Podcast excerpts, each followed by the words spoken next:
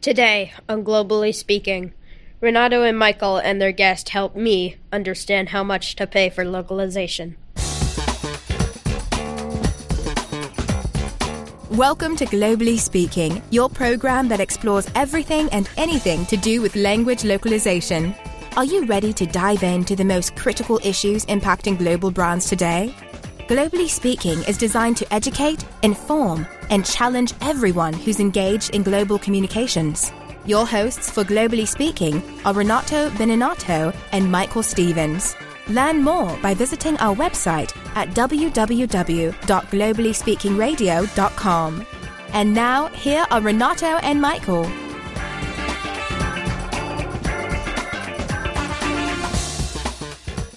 Wow. So we're getting some help now on our introductions to our podcasts, Renato. So, who was this guest who we had that is learning so much about pricing and localization? Well, that happens to be Luca Beninatto, my son. Ah, so he's a podcaster in making. Yes, and he's a frequent listener, involuntary frequent listener to our podcast. I think our, our children fall into that category as they listen to us. So, Renato, today we look into a topic. It's one of those topics where people in their field there are things they dislike. Like a doctor goes to a cocktail party and all his friends are saying, "Hey, can you look at this mole on my Yeah, back?" it's like And- the lawyer who has a. Oh, do I have a case? Can I do a lawsuit around this? And the problem with us is that when we get into a meeting with localization people, especially LSPs, the first topic that they want to talk about is price. hey, don't you feel like pricing? It's like a joke. Have you heard the one about the prices going down in the industry? Well, listen to this podcast with our special guest who's going to introduce herself soon. Yeah.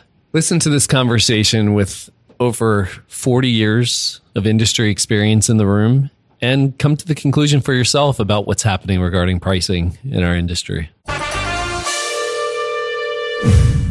My name is Anne-Marie Colliander Lind. I'm based in Sweden. I've been in this industry for many, many, many years, and I know that people know me from, you know, my various positions that I've had. I am uh, a business consulting running my own consulting company called Inkrease. And what I primarily do is that I help typically mid-sized translation companies in their change challenges that they might have if they want to grow or they want to enter a new market or look into technology. That's the typical kind of engagements that I have. But I'm also the founder of NTIF, the Nordic Translation Industry Forum, that I run together with Cecilia Enbeck from Translator Scandinavia. Who I hear also listens to the podcast. Oh, she's your biggest fan. I oh. guarantee that. Well, give her a shout out in Swedish. Cecilia, om du lyssnar nu, du kommer bli den nästa personen på den här podcasten. Okay. that is fantastic. I have no idea what she said, but it sounded Neither do good. I. Neither do I. You have to ask Cecilia. But anyway, hi Cecilia. It's great to know that we have fans that promote our podcasts so much as you do. In any case, the conversation that I think uh, we need to have is a topic that keeps popping up in in every cocktail, every congregation that we have of people in this industry. Is this whole discussion about price? I was just at a conference of translators in Brazil. They talk about price. You go to an event for LSPs, they talk about price. And why is price such a problematic thing? Do you have any idea, Anne Marie? I don't know. Well, I have ideas. I don't have the solution to it. But I do think that we are undervalued service to many global brands who put a lot of money into a lot of other things. But it seems like the industry itself are afraid of asking for money for their services. It's like the excuse me that I entered the room. May I stand here in the corner, please? Afraid is an interesting word. Why would you say afraid? What is driving fear? driving fear that's an interesting question for me i don't really know but all these people that are our entrepreneurs in this industry. They are typically linguists. They are proud of what they do. They love their work. They, they're passionate about languages. And it's almost like it's an arts form which it is from many angles. And therefore because I'm my mother is an artist. So I'm brought up in a family where you would never ask for money for the things that you actually produced yourself. So she was always scared to death when it came to the fact that she actually had to sell something to make a living, the things that she created. And it was never good enough. So why would anyone pay for it? Mm-hmm. And I think it's a little bit the same with translators and linguists that they're so proud of the product and it's so close to their heart. And how can you ask money for that? Mm-hmm. It's an interesting point, and and uh, it's a, an inferiority complex. We've been in events and organizations where we usually draw these two stick figures, a big person and a small person. I've used this ask, a number of times. I and, love this illustration. And you ask who's the client and who's the translator or the LSP, and 100% of the times, the answer is that the small stick figure is the LSP and the big stick figure is the client. And then you reverse the question and you say, your car breaks down, you need a mechanic. Who's the mechanic and who's the, who's you? And then that same person that felt that the client was big, now they are the client. They need the mechanic, but the mechanic is big. So the supplier is big. There is this inferiority complex of service. And I think you bring a, an interesting point of the craftsman mentality into it. But I, I want to bring something to the table that people are not necessarily in agreement is the fact that prices in this industry have been for the most part stable no change over the last 15 years at least, if not more. If you ask a person, a buyer, a final buyer, if you had to do a back of the envelope calculation for a project into multiple languages, what would be the price per word that you would use to do that big picture calculation? And I just did a survey recently, and the majority of people say 20 cents per word. And it has always been 20 cents per word. It's funny that you're saying that because I joined this industry in 1990 as a project manager for a translation company, the biggest translation company at the time in Stockholm, Sweden. And that was the price per word, or one kronor 80 öre in Swedish currency. And that was the average price. And that's many, many, many years ago. And it's still about the same. Yes. So this is the price that the final client pays. Of course, there are the different levels. So the, the, the client pays 20, the LSP pays 10, the translators get five, but in general, the ratio is the same. What we have, what has changed is the productivity so you have now these bands of uh, 100% matches, and you can talk a little bit more about that because you sold translation memory software in the past, didn't you, Anne Marie? I did for a few years, like almost a decade, but it's also a decade ago. So a lot of things have happened since. But we're talking about price on the services that we deliver. What we have really seen the change in decreasing pricing is for the software itself. Oh, yeah. So that's the big change as far as I can see it. But for the services side, yes, we can produce much, much, much more in less time than we could do 25 years ago. And we're still charging pretty much the same. So that must mean that the prices have increased, right? Michael, you talk to the final buyers every day. Yeah. That's your job. So how how is that negotiation? What is driving the conversation in price on the buyer side? Well, I, I do think from the buyer's perspective, they see an industry in fear. What you said earlier, I think fear of becoming a commodity if they are not one already. And when you change the conversation to value rather than commodity, all of a sudden, price, I think Seth Godin, the writer, said, price is the determining factor when all options are equal then you go with the cheapest. If you have two mechanics who are equally talented, then you're going to say, okay, I'm going to go with the cheapest. But uh, as an LSP or as a translator, if you're bringing a unique set of skills to your work, you can't commoditize that. So, how we communicate about ourselves, maybe not as an industry at large, but as the work we do as individuals is very important.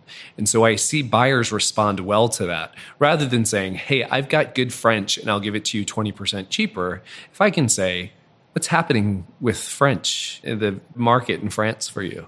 What is your product doing? It changes the conversation and you can begin to add value for what buyers need. And this is what I have been telling, saying for many, many years in workshops and trainings with my customers is that we have to stop talking about translations. We're not selling translation. We're ta- we have to talk about what is going to generate the service that we are going to sell to this client. And we have to understand their needs and answer their questions. But I hope to see when we talk about pricing more innovative models that can suit customers better we're talking about continuous delivery, continuous localization. Why don't we have that in our services as well? What about a subscription model? The customer can calculate in the beginning of the year, this is going to be the cost. There, there might be losses on that, mm-hmm. but I think it would be easier for a lot of companies to sell on that. And especially for the companies, I mean, customers who are not the big five. I mean, not the super mature localization companies but for many others.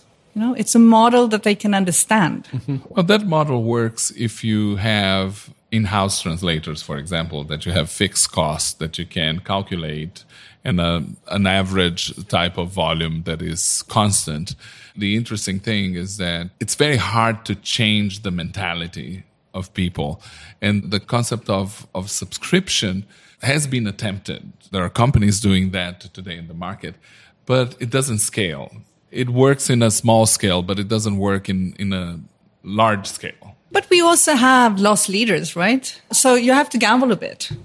If you can deliver a value and you can convey the message of the value to your customer, I'm certain that they will pay the price that you will ask for it. And yeah, you might lose money on Swedish because it's a ridiculously expensive language to buy. But then you can make that up on Chinese or Spanish or any of the other more affordable languages. So, do you think it's just an issue of the pricing model? Is that is that the only challenge? yeah, because by the end of the day, we're comparing cents mm-hmm. per word, and that's not what we do. We're not selling well, words. In an agile environment where you're having these scrums and you have to deliver whatever there is in a certain period of time, if you don't have time to finish, you don't finish, you leave it for the next scrum the key factor is not cents per words it's just it may be hours uh, worked or or mm-hmm.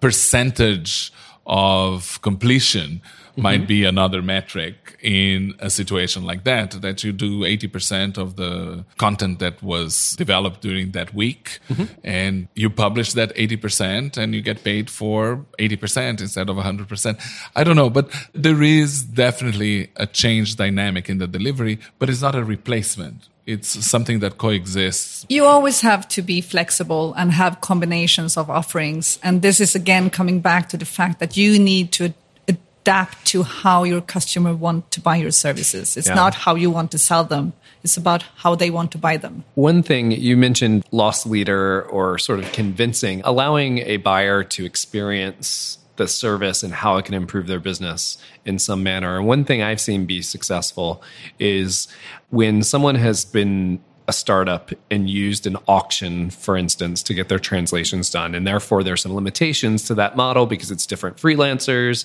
You don't have the consistency. Maybe you don't have the translation management tools in the back end.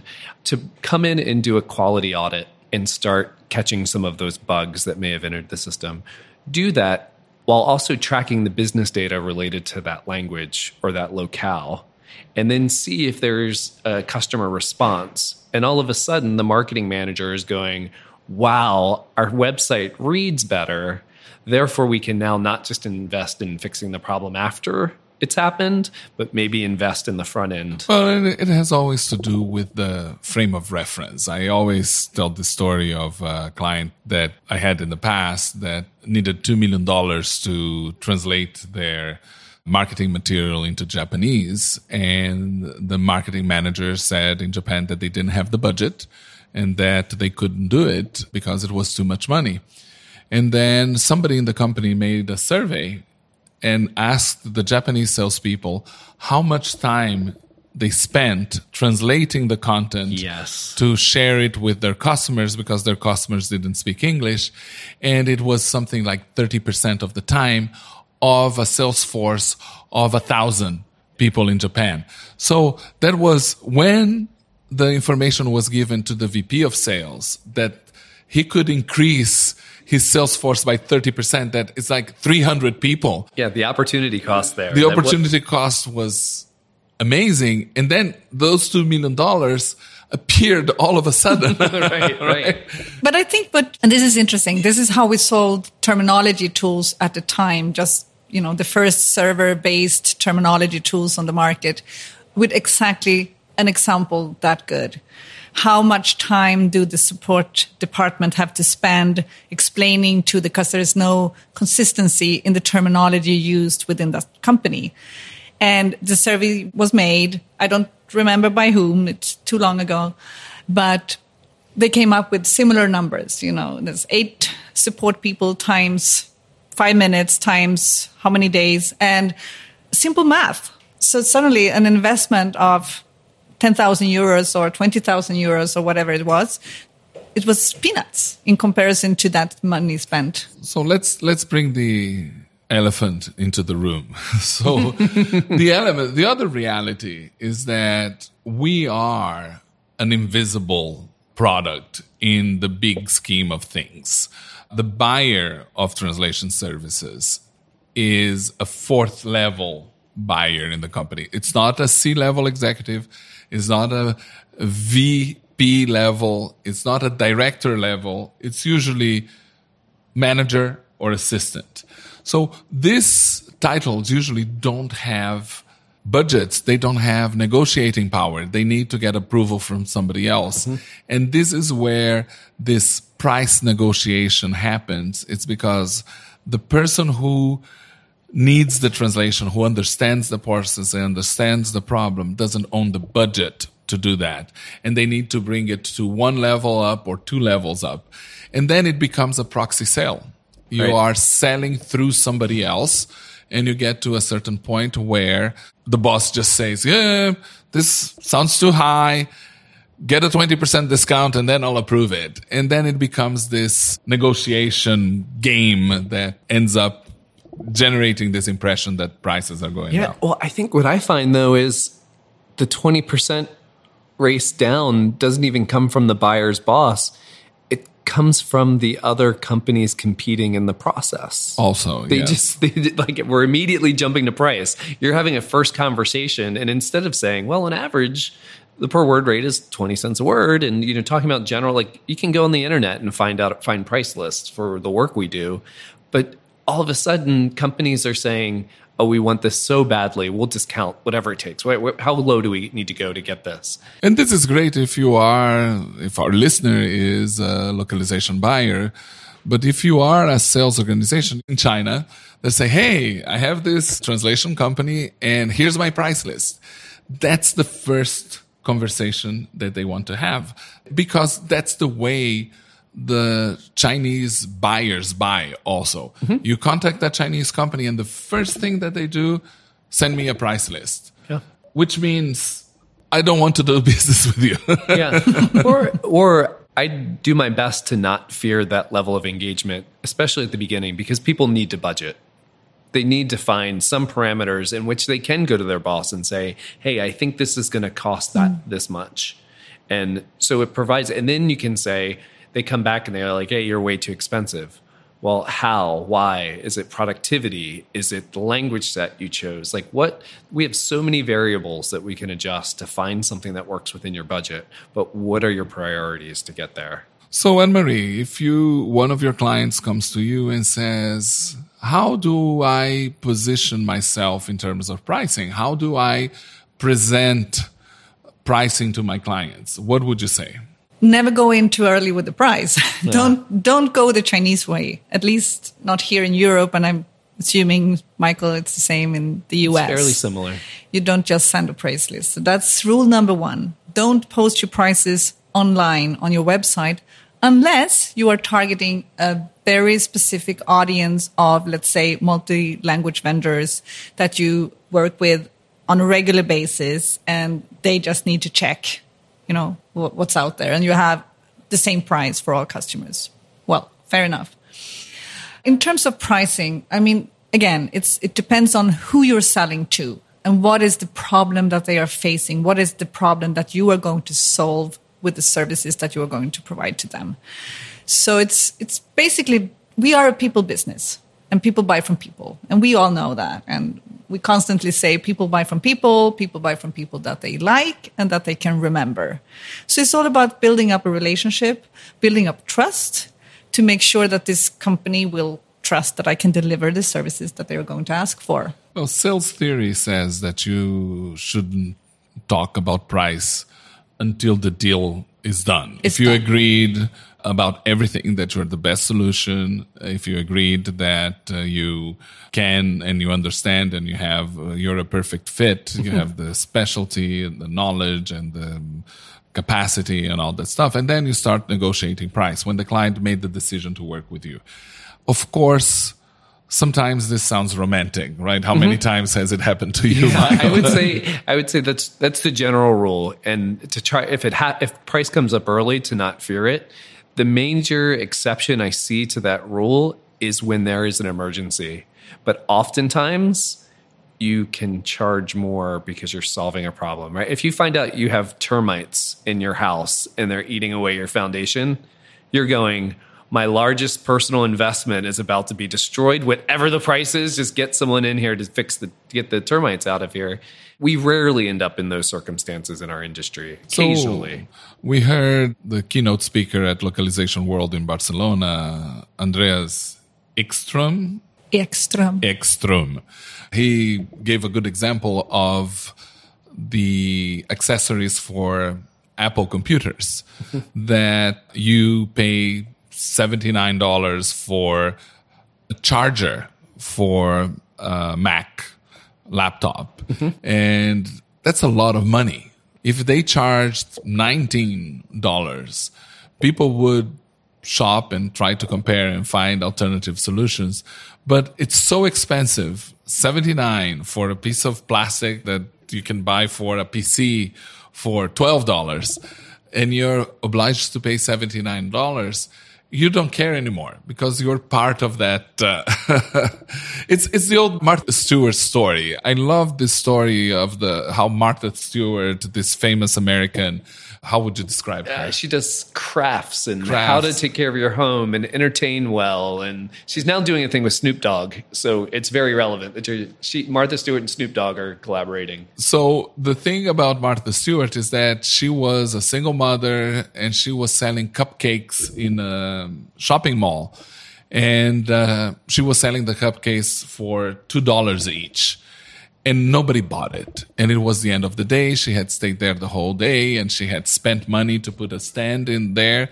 And she was desperate. She had nothing. She changed the price to $20. They disappeared in minutes. so Pricing is so important. it's so amazing how it varies. And I like to tell this story. I don't know if he's listening. Lee Starling was a colleague of mine when I was at Berlitz. And this was the guy who could sell Japanese for a lot more than all the other salespeople. He could sell Japanese for 50% more than all the other salespeople that we had. And I asked him, how do you do that? Oh, I just show them how uh, Japanese translator needs to work on the keyboard.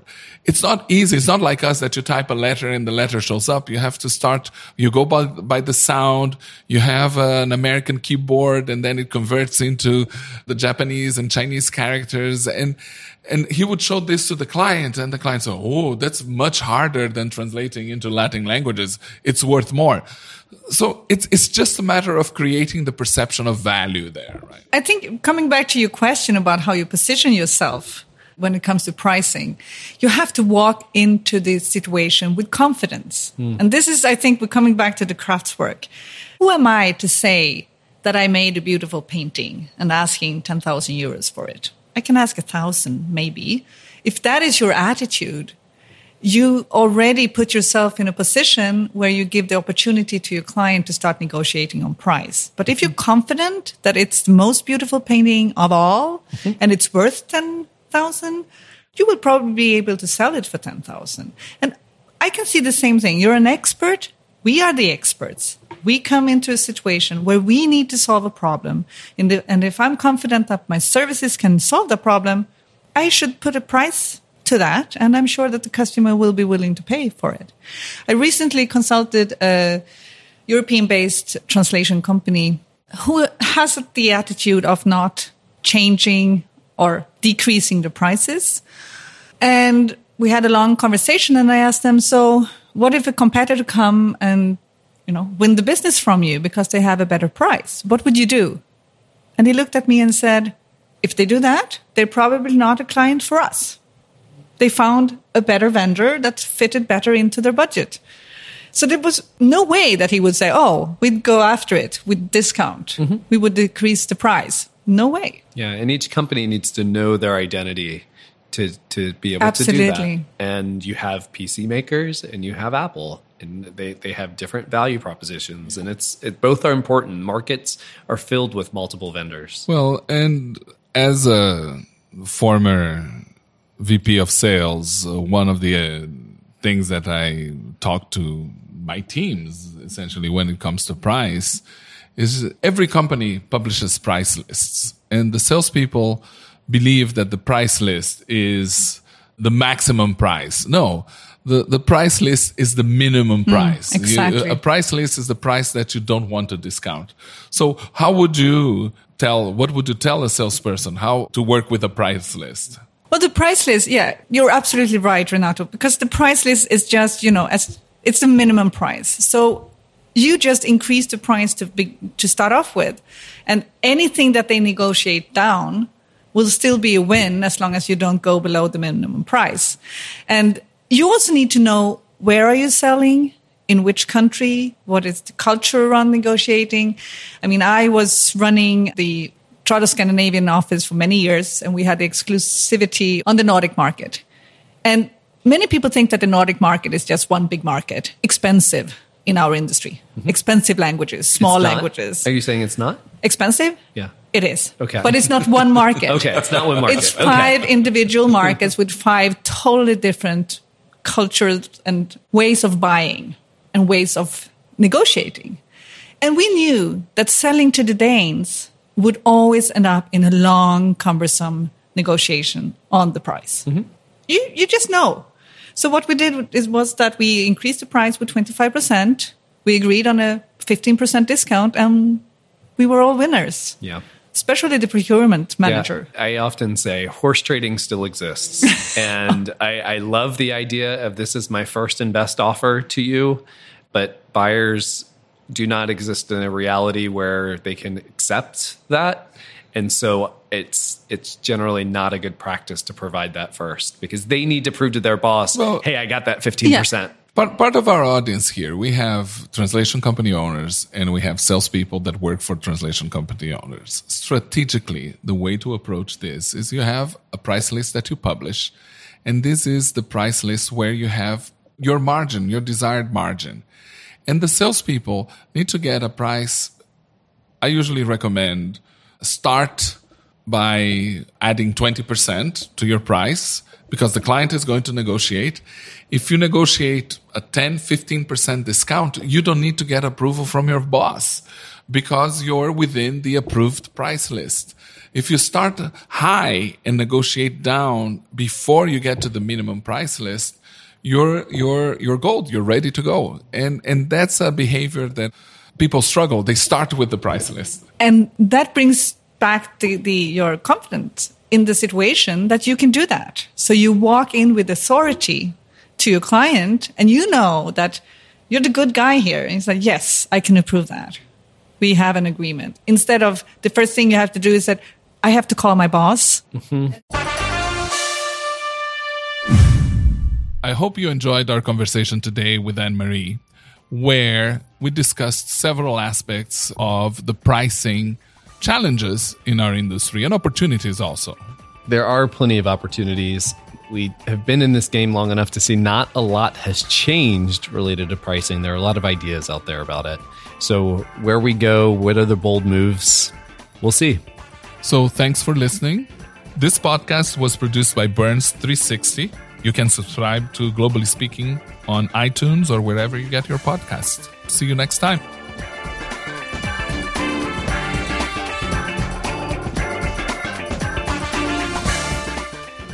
You for listening to Globally Speaking, brought to you by Moravia. We'd like to hear your comments, suggestions, and feedback. So until next time, please visit online at www.globallyspeakingradio.com.